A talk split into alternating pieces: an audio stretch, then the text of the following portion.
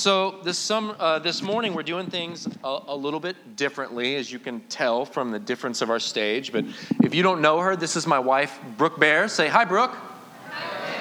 And Brooke and I are going to just open up the morning to inviting you guys to ask us anything that you want to know about the Bible, about faith, about love or our marriage, um, about just our walk with the Lord. It's an opportunity you can use it to get to know us a little better as your pastor and your girls' pastor.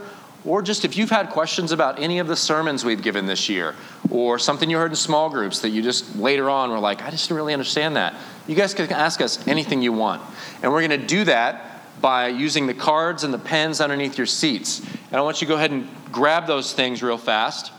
And um, I want you to write out in just a minute any question that you might have about those things God, the Bible, faith, or love.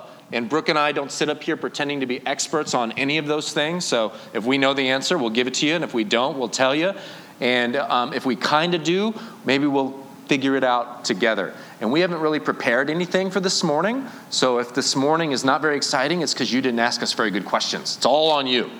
But I want you guys to just um, take a moment. I'm going to pray for us, but just open your mind to what the Lord would have you ask. Um, we've had we got a lot of experience between the two of us, and we just want to be vulnerable with you guys. So um, you can ask an easy question or a hard question, and we'll do our best. And we probably won't get to all of them, but we're going to get to some. So let's bow our heads real fast. And Jesus, we just want to give you these next few minutes, and we open ourselves up to you. And so often we're asking for things and not listening. Right, right now we're going to listen. Would you give me? Would you give us the questions that you want to ask? Would you stir our hearts and minds for what you want us to talk about together collectively this morning? In Jesus' name, amen. You guys go ahead and take a couple minutes. Anything you want to know about the Bible, faith, love, the Lord, write down your questions, and we're going to have the interns collect them in just a few minutes. So take your time, write legibly, Should we play like a song or something, or do you want to talk while we wait? I don't know. I just realized that I'm really glad that I shaved my legs because there was a chance I hadn't. Me too. so, Dwight, why don't you give us some like question writing music? I don't care what it is. It can be like Jeopardy. Alex Trebek is where I was going. Yeah. yeah, some Jeopardy would be good, but whatever you got. It's not going to be Jeopardy.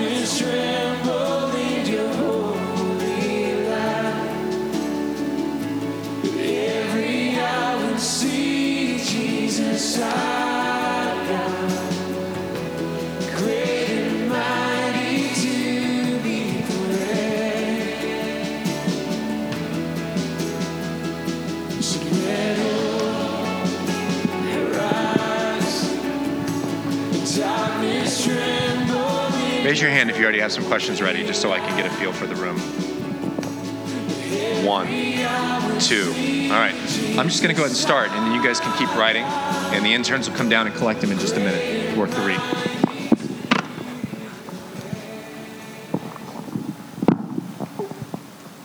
Hi. Hi. What's your name? Allison. Hi, Allison. Say hi, Allison. Hi, Allison. Give me a question. We're going to take it up here where we can think you okay, about. okay with us knowing it was your question? Yeah. You don't have to put your name on them if you're like, I want to ask a question about my dad, but I, don't- you know, it can be anonymous. But Allison, thanks for being brave, girl. Allison's question: How long have y'all been married? Easy question. You, you can go first. In February, it was 11 years. So Justin was 30 and I was 21. And uh, we had known each other for six weeks, but the Lord brought us together.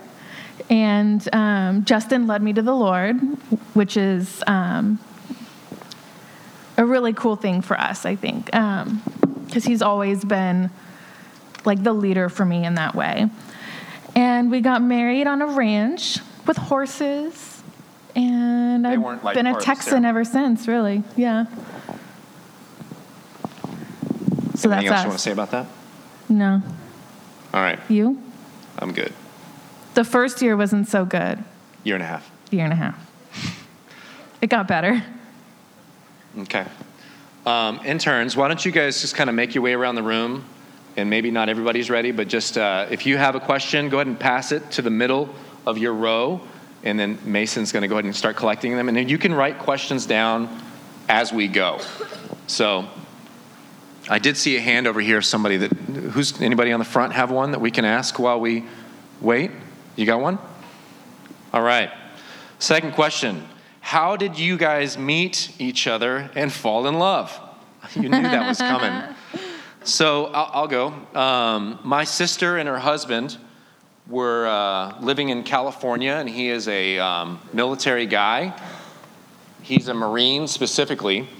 And as a Marine, he got deployed to different places and different bases over the course of their marriage. And every time they redeployed to a different city that was stateside, I would go and visit them and spend a week with them.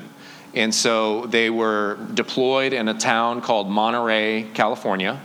And I went to visit them, and we were there for a week together, just hanging out. And at the end of that week, my last day in town, um, before I left the next day, I went to, we, we went to a little community called Carmel, California. It's one of the prettiest places on the planet. And we spent the day there. And the last shop that we went into, my last hour before was going to bed and then out of there, was this little niche art gallery. And stuff in there was like thousands of dollars a piece. And I had no business going in there because I couldn't afford like a business card from there at the time. But I went in there and there was only, I think there's only one person in the shop, and it was this beautiful young woman that was working behind the desk. And I had gone in there, um, I just felt like I was supposed to, and I can't really explain it. But once I got in there, being like an amateur photographer at the time, I wanted to take a picture of one of the pieces of art, and but it was right next to where she was sitting, and I was like, I hope this is okay. And I was like, Can I take a picture of this piece of art? And she's like, No, no, you cannot. It was the one piece. We had hundreds of pieces of artwork. The only one that legally he was not allowed to take a picture of. Yeah. And that's the one he asked. and I did take a picture of it before I left because I'm super sneaky. But um, she shut me down, and I was like, "What's up with this like art Nazi?" And so I started walking around the, sto- the shop, but I like I didn't really want to look at anything, and I didn't even really know why I wanted to go in there. But the way that she had shut me down and being able to take that picture had really captured my attention. And so I'm walking around the shop, and all I really want to do is go and talk to the pretty girl at front. So I did, and we had about a five minute conversation, and And I'm really good at what I do. So when I sell art, it's like a captivating experience. Yeah, I was I was good. And I sold him. I, about five minutes later, that's about all we talked. My sister and her husband came in and were like, hey, it's time to go. And so we left. And I'd gotten a business card from the shop, but I didn't remember Brooke's name. Um, I didn't really get to learn a whole lot about her. We just had this five minute exchange where we talked about the two very particular pieces of art. And she was really like, during that conversation, like re educating me on like hope and love, even though she wasn't a believer at the time. And we got in the car, and my sister was like, I think she liked you. And I was like, Yeah, but I live in Texas. This is California. Like, there's, there's no way. Well, there was a way because about six weeks later, we married each other in Texas. I like to skip the middle. Yes. Well, uh, and what's cool about the middle, though, is that we spent a lot of time writing emails to each other um, and talking on the phone for like hours on end. And um, there's, a, there's one question in here, so I'll answer it now is, you know, how did you know that you were in love? Um, it's because we talked about everything. we shared like the best and the worst. We shared our hopes and our fears. Um, and the love just grew and grew and grew. And we spent time pursuing the Lord together. Um, and so I sort of fell in love with God as I was falling in love with Justin. Yeah. And um, how did you know that you were in love? Well, I want to say something about what you just referred to. So we shared the best and the worst about each other. Who, who has something that they just hope nobody ever finds out in their life, right? All of us. Um, Brooke and I are getting to know each other on the phone. We'd only spent five minutes together, but we're talking on the phone night after night, hours and hours. How much was your cell phone bill that month? It was like $1,100. Yeah, we went way over our minutes. And um, what I loved was that I started telling her things that I'd never told another human being. And each one, I was like scared that she was going to bolt. But I wanted her to know everything. And at each turn, when I shared something just deep and dark and secret about myself, she received it. She affirmed me in it. She said it's okay. Um, she helped me understand some of my pain. And um, that's the way it is with Jesus. There are things that stand between us and people and us and the Lord. But if you can just get real and honest with people, if you can share all your hurt with Jesus, the walls just come crashing down. If you're like, I don't really feel like I have a relation with Jesus, I would challenge you. Maybe there's something that He wants you guys to talk about, and that's what's standing in the way. But yeah, we. I think that was one of the things that made me fall in love with Brooke the most was the fact that I could tell her anything, and she was okay with it, and that Brooke, more than any other human being that I have ever known in my 41 years of existence, will always tell the truth. And that's the most important thing to me in any relationship is honesty and trustworthiness. And that's what made me fall the most in love with her, aside from the fact that she's really pretty. So, I got one. Um, do you have another question? Well, and I knew I was in love. Um, because I had dreamt my whole life. I had a, a, difficult childhood. And I had dreamt my whole life of being swept off my feet. And um, like I would even have like daydreams that someone would like come into school and be like, "It's okay, we're leaving. We'll never come back here again." And um, that's sort of what happened with Justin. Um, he came in and he was like, "Hey, man, like." I love God and God loves you and and then it was like I love you too and because Justin loved me, I was able to believe that God could love me. Um, and I just was swept away. What do you got? Okay. Um, sorry, hold on a second. Read that one. I'm going to read this. Is the Bible exaggerated? I got into a talk with my brother yesterday that God made humans, and he says the Bible is a group of stories, and he said that Genesis is probably not true because no one was alive back then. Interesting. So, is the Bible exaggerated? No, it's not. Um, every word of the Bible is true and reliable there are a lot of old texts in the world. There's stuff that was written thousands and thousands of years ago. There is not a single old text or texts that is more um, studied, documented, um, affirmed than the Bible. All the books of the Bible. I mean, they keep accurate records. You can go to the Vatican you can go to old, old churches that have records where they've got the Dead Sea Scrolls and other documents that are thousands of years old, and they are in at the heart of the, the words and the difference of language. They are the same then, what was written down, as they are today. And what's really cool is that sometimes you see on the news that they discovered like a new little cave somewhere in Syria with some ancient texts, and sometimes there's scripture in there and nobody knew that that was there. And maybe they found a similar text in some other country, but they find these documents, and they're still finding them all the time today. And it's scripture, it's, it's the Bible, it's the book of Amos or Genesis. And what they find is exactly accurate according to this one found over here in this other country a thousand years before or after.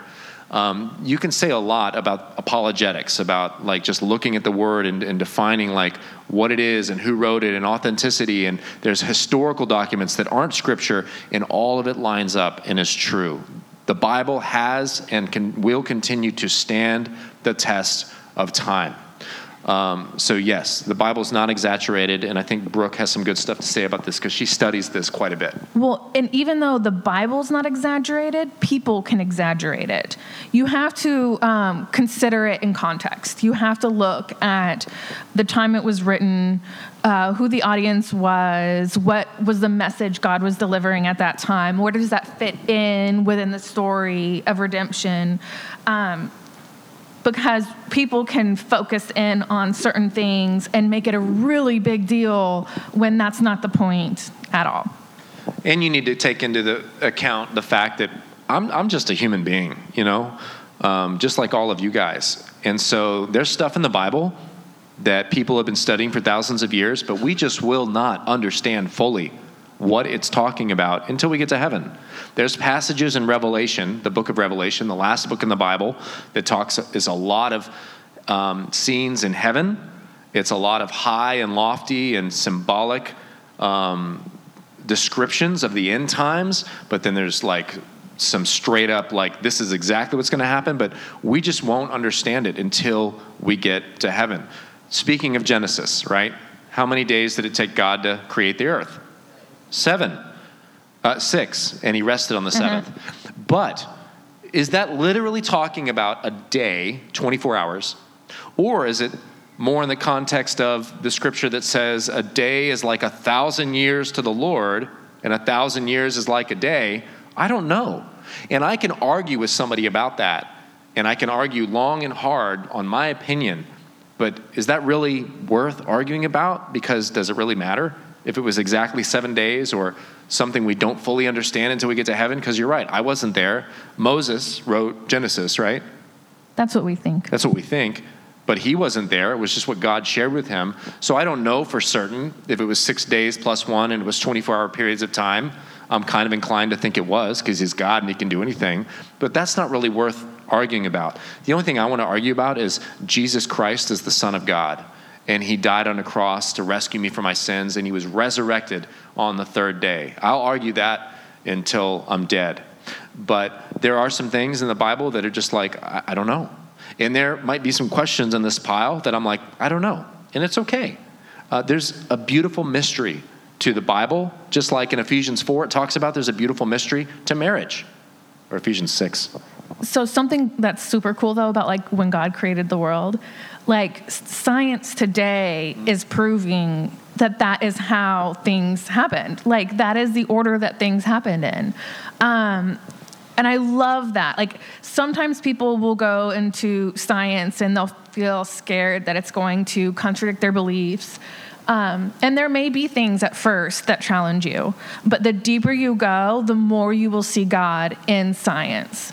Um, not all science is true, though. You have to remember that there's a lot of theories out there. Um, but yeah, I think that you can study Genesis and it will hold up. Yeah, the smarter we get and the more sound our math, and so therefore the more sound our science, the more scientists are like, dude, that old book that was written, you know, thousands of years, they really know what they're talking about. And God says in Romans chapter 1, verses 18 through 21, all you have to do to know that there's a creator, that there's a God, is to go outside and look at the sky, look at the earth, look at the bugs, look at the harmony with which the world was made.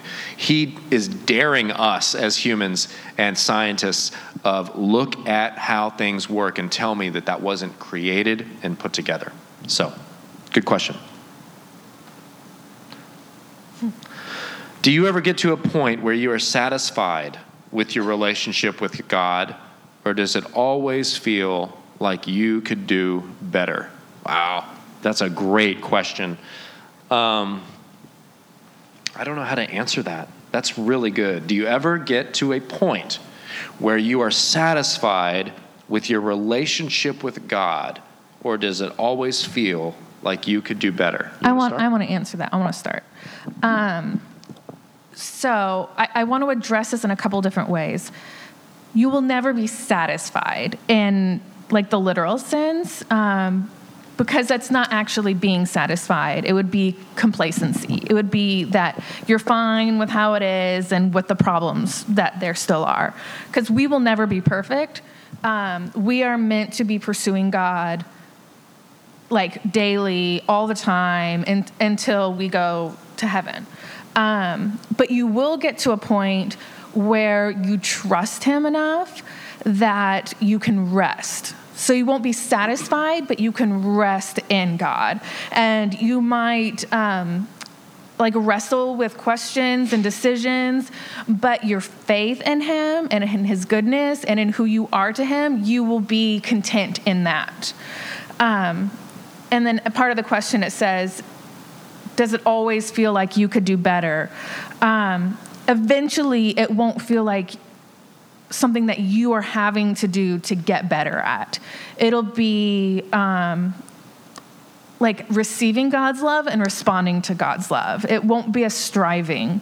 Um, it takes a, a, while to get there, and I think it takes going through a lot uh, with God, a lot of hardship, a lot of pain, um, so that you can learn that God is good in it all. Mm.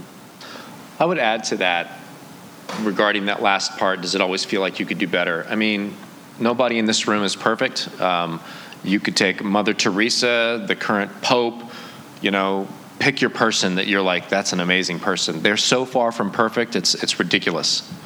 But what I love is that God gave us a tool so that we can feel content in our relationship with Him and our inadequacies, and that's called grace. That's called forgiveness. Um, I mess up every day. I make mistakes all the time.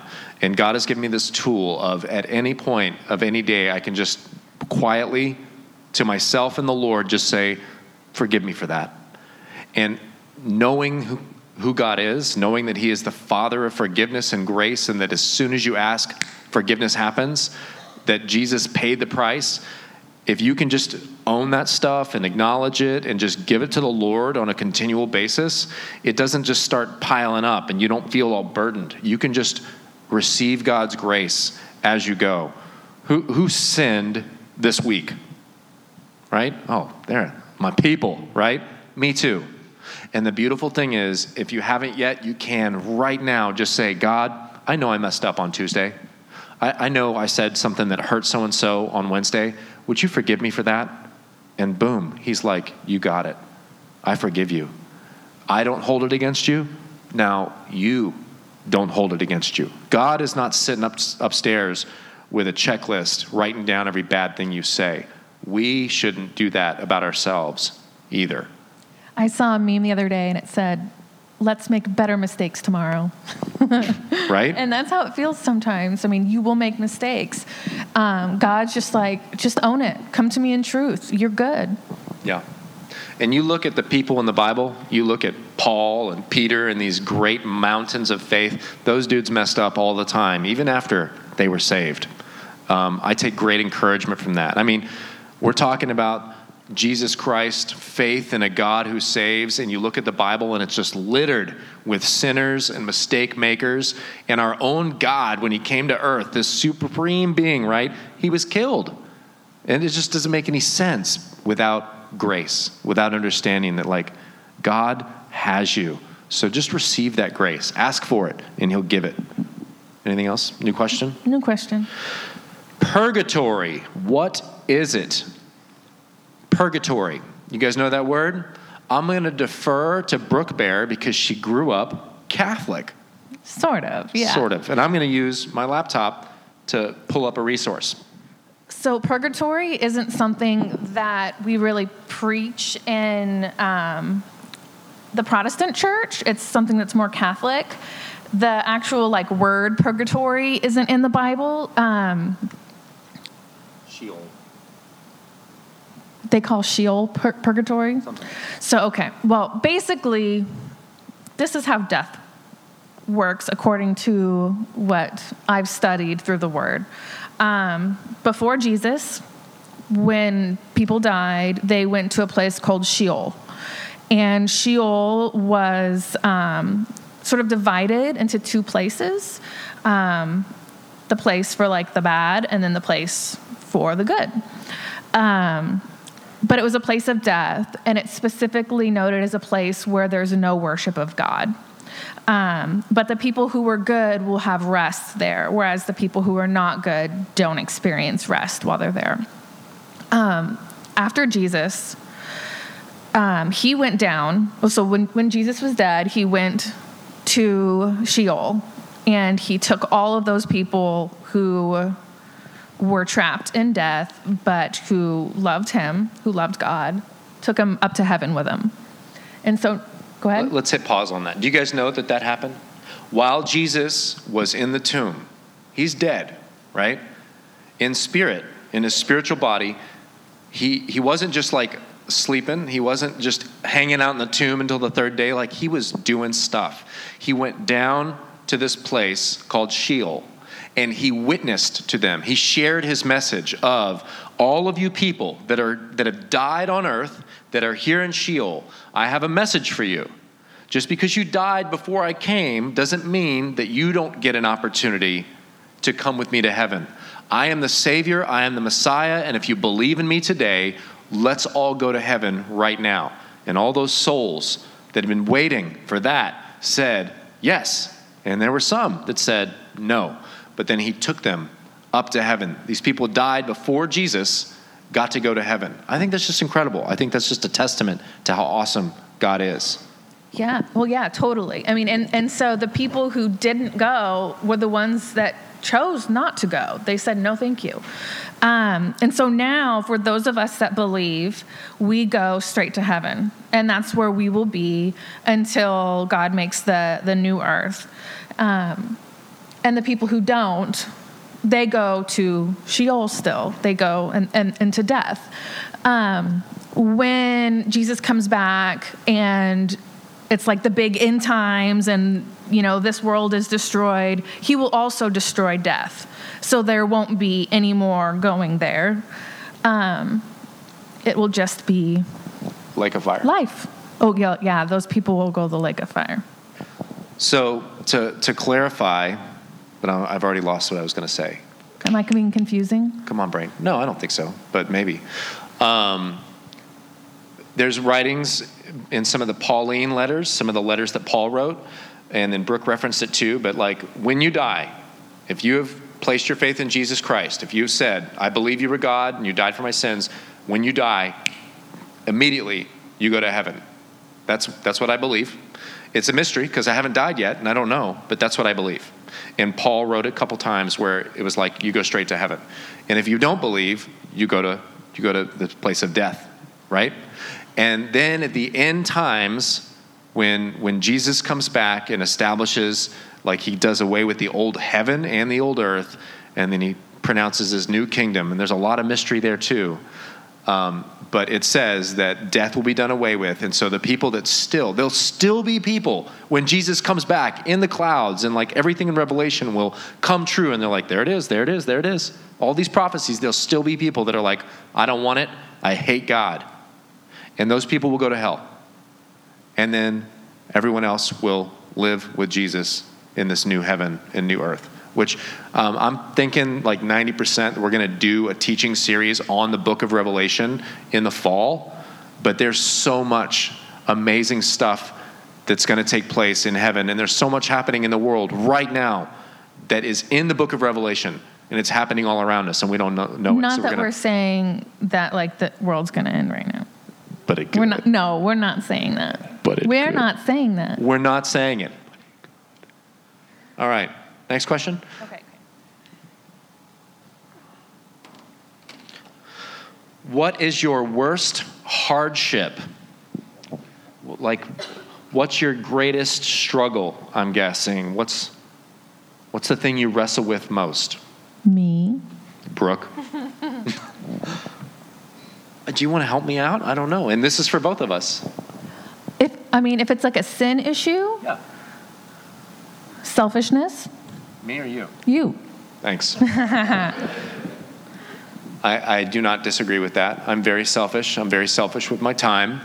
Um, I make a lot of excuses to do what I want to do, whether that's working on photographs when I should be spending time with my family, whether that's working on my sermon on my Sabbath day when I should be spending time with my family. And I tell myself, well, I'm doing it for the students and the Lord, but my first ministry is to Brooke and the kids, and in that order, not to the kids and then Brooke.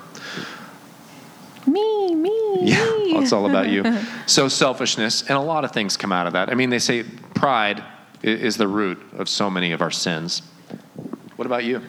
Um, so I think mine is fear. I was gonna say fear. Yeah, I uh, most of my sins are because I'm afraid. Like I res- I don't necessarily respond in faith to the Lord, but I'll act out of fear. Um, and my mind can sometimes be completely held captive by fear. So What do you do in those instances? it depends. Sometimes I get so overwhelmed that I like almost fall asleep sitting up. Like I, I could just fall asleep. Brooke Bear's fear response, like if there was a bear trying to get into the cabin to kill you, based on this fear response, Brooke would just be like, all right, I'm just gonna go to sleep now. Just lay down and go to bed. Just lay down, gone. I'm as- I'll be asleep immediately. Selfishly, I would kill the bear and make a blanket for myself, and nobody else could use it. I don't know. You don't know. Go for the eyes. But yeah, I miss out on opportunities sometimes where I feel like God is like, this would be the right thing to do. And I'm like, I'm too scared. Sorry. Um, yeah. Saw it this weekend. This weekend, I got too scared to do something. A little bit. In a good way. Maybe not. I redact that. I don't know. I think I was smart this weekend. I do too, but there was still some fear. We had tough stuff happen this weekend. Can humans find the Garden of Eden? It's a very interesting question, right? It was a, it's an actual place. There's rivers that were in the garden that people say, historians and theologians alike, that that was the, what were the rivers? The, the river in Egypt, the big one? No, it wasn't the Nile. It was like the Tigris and the Euphrates. That's in Egypt too, man. That's not in Egypt. Your mom's in Egypt. So, can people find Asia. the Garden of Eden? So, I don't think so.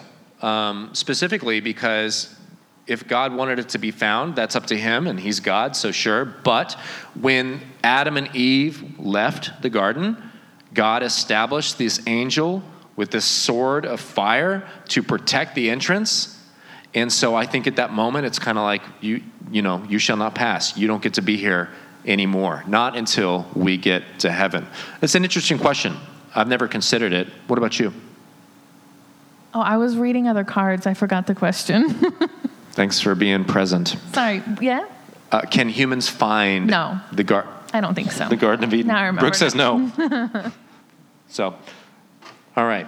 But it's I think it'd make a cool movie. Have you ever given up on faith? If so, how did you lose it and how did you get it back? Yeah, uh, sort of, not really, but kind of. Um, I went to India on a, a mission trip, but there was just two of us. It was me and my buddy Matt Shepard, and I went as as his photographer slash videographer, and he was doing water well work over there, and I was going to go document it. And so we went to India, and India is a very dark place spiritually, um, although where isn't darkness? Um, our last two days there, our last day there, we are way out in the south of India, miles and mi- hundreds of miles from any major city, you know. And there was this town that we stopped in with this temple. And this temple was like, I think it was 1,500 years old. And it was like 12 stories high. It was kind of pyramid in shape, but much taller. And so we're like, let's go check that out. Like, I'm a photographer. I want to go, I want to go to there. And so we went there, and it was funky. Like, you've ever walked into a place and you're like, you just get the willies and you're like, there's something creepy here. Well, that was this temple. And it was an active temple. Like, they still worshiped there, worshiped, you know, one of the tens of thousands of gods that Indians worship.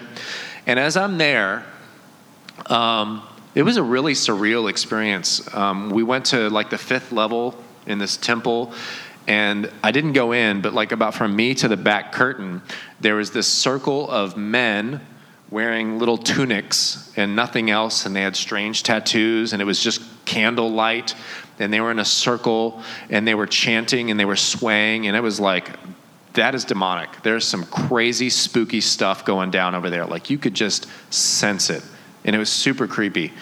And there was another little, like, handmaiden kind of guy that was standing protecting these guys doing their creepy demon worship from tourists like myself, although there weren't many because we're like really remote. Like the tourists were like people from another town. And I'm looking at that, and he has this red, like ochre powder kind of stuff. And I give him one of my prayer cards, right? Because we don't speak the same language. And I'm like, you know, here you go. And I'm like, God bless you, because, you know, God, if he doesn't, you're going to hell. It was really creepy. I don't say that with judgment. They were worshiping demons. And he had this ochre and he took some and he put a line of it on my head. And I didn't want to insult him. And I don't know if it was right or wrong that I allowed him to do that. But they were worshiping demons and he put this mark on me. When I got back out to the car, our guide, who is a Christian, saw that and the look on his face was like mortification. And there's scriptures in the Bible that talk about the end times in Revelation, which we're going to look at hopefully this fall, that says in the end times, the only way you're going to be able to buy or sell anything is if you get this mark on your hand or your forehead. And he referenced that to me. And all of a sudden, and I think a lot of it was the residual, creepy, spiritual junk of that place, I became terrified that I had just allowed this priest to put the mark of the beast on me. And we drive hundreds of miles down these lonely roads back to one of the cities. And the whole way I'm just looking out the window and I'm like, I just like, I just gave up my faith. I just let this man make the mark of the devil on me. Like I'm going to hell and Jesus can't save me from this. And it really messed with me. And it messed with me for weeks afterwards. But over time, as I prayed about this, and believe me, I prayed a lot because I'm like, all of a sudden, God can't hear me, and I'm, I allowed this to happen, and I didn't stand up for the Lord. It really messed with me. But I prayed a lot, and I just felt like the Lord say, You think like a little smidge of powder can like stand between us? And you know that maybe you should have stood up for me a little more bold in your faith at that moment, but I forgive you. And that wasn't the thing from Revelation, that was something else. And I just felt as I prayed through that, that God was totally graceful and forgiving to me, and that He has used that moment since that day happened to encourage me to pray for all the men and women that worship at that temple, and specifically that little man. Um, I'm praying for him right now in my heart as I tell you this story. I remember his face so clearly like, Jesus, save that man. Um, I made it's arguable a mistake in that moment, but that mistake doesn't define me and it can never take away my salvation. That is too powerful for, for, for this. You want to add to that? Or have you ever had a moment like that?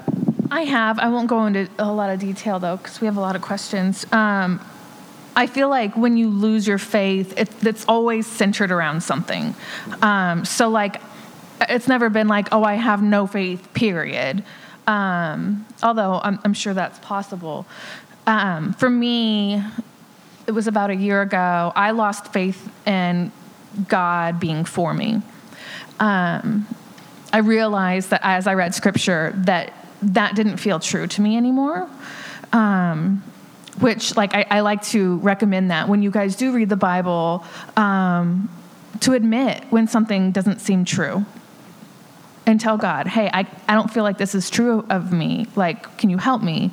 Um, and God was really sweet. And he immediately was like, I am for you. And sometimes it's really quick like that. Sometimes you have to labor and seek and continue to pursue God for a while. Um, but I was really blessed to have it happen within a few minutes. And I love that question, and I encourage you guys to remember it. If you're reading scripture and you're like, I just don't believe that, that's fine. Tell the Lord that. Ask Him about that. Why don't I believe that I have a spirit of boldness and power and self discipline? Because there's probably something centered there. If you read a scripture and you don't understand it, just tell the Lord that and talk to Him about it. Um, we'll do this one. It's already 10:45, which means like what? We only have five minutes left before we're done. All right, let's go fast.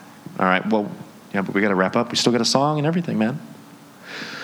Um, we're gonna address some of these on Facebook and or Instagram. And Dwight, yeah, you guys can cruise on up here. How do we distinguish between what God is saying and what our thoughts are saying? What is the best way to know that He is speaking to us? You know, for me, I would say practice makes perfect. Keep talking to the Lord. Um, but you'll never be perfect at it. Yeah, I, have heard greater men than me with longer faith walks and, and just, you know, from a worldly perspective, deeper faith walks say that whenever they hear from the Lord, they're really only like 60% sure. I'll tell you this much if you ever feel like you heard from the Lord and it's negative, if it's biting, if it's like horrible thoughts about yourself, that's not God's voice because that's not how God speaks. God speaks in a challenging way, an affirming way, a grace filled way. If you come to the Lord with some horrible sin and you're talking to Him about it and you just feel like forgiveness for yourself and you're like, oh God, that, that could never be for me, that's the Lord's voice. That's grace. What I would say is if what you feel like the Lord is saying agrees with Scripture, truth, love, then you can be confident, then you're probably hearing from the Lord. We had a student just a couple weeks back when I said, Ask the Lord who you're supposed to forgive. And after the service, I went to the back of the room and she came up to me and said, I didn't hear anything. I'm like, Oh, well, did you hear, did you see anything? Did you imagine anything? She's like, Nothing. And I just felt like maybe she did. And I pressed and I was like, When I asked, Who should you forgive? What did you think about? And she said, I thought about my mom. And I said, Well, what do you feel like you need to forgive your mom? She's like, Well, yeah, she left my family years ago, and I've never forgiven her. And I'm like, Okay, so I asked you to open yourself up and ask the Lord for somebody to forgive, and your mom came to mind, who I would say is one of your most important relationships in life, and you think you didn't hear from the Lord? And we prayed right there on the spot. Um, I think one of the things that keeps us from knowing we heard from the Lord is really us. Like, expect him to speak, expect good. And expect it right away. If you right ask away. him a question, he's not going to just be like, uh, and think about it. Like, he's going to tell you the answer. Um, and, and his answer will have hope and he will show you the way. Um, and you won't know for sure, though, until afterwards. Um, if the Lord says something to you and it, it is fulfilled, then you'll know. I'm going to read us two scriptures, and we're going to re- respond in worship. And I hope this was enjoyable for you guys. Did you? Uh, you don't have to if you didn't, but like, was this good for you guys? You guys enjoy this? Yes. All right, cool. We liked it. Thank you for the privilege of letting us. Um, in the spirit of what we've been doing here this morning, I do want to point you, and so does Brooke and whole, our whole staff. Our, our goal is to point you to the Lord. So listen to these two verses and receive them. This is God talking to you this morning. And here's what he has to say Keep on asking. Keep on asking, and you will receive what you ask for. Keep on seeking, and you will find. Keep on knocking, and the door will be opened to you. For everyone who asks receives, everyone who seeks finds and to everyone who knocks, the door will be opened. If you need wisdom or answers, ask our generous God, and He will give it to you. He will never rebuke you for asking. But when you ask Him, be sure that your faith is in God alone. Do not waver. For a person with divided loyalty is as unsettled as a wave of the sea that is blown and tossed by the wind. Lord, you gave us curiosity and imagination and a sense of adventure. You gave us a desire to know the answers to mysteries in this world, in our lives, and you are full of mystery. May we be encouraged to go out from here and ask you good questions, to ask you with an expectation that you're going to answer. Lord, we love you and we love that you are a God that just is waiting for us to come to you, to sit with you and say, Will you explain this to me? Will you talk to me? Thank you for the answers that you gave Brooke and I to the questions we gave today. And I pray that they were true and accurate and good. And I pray for the questions that didn't get answered or asked today. I say thank you for those because we can just ask those questions to you today and you will respond. Would you help us, Lord? As we go forth, we ask that you give us all spiritual wisdom and insight so that we might grow in our knowledge of you.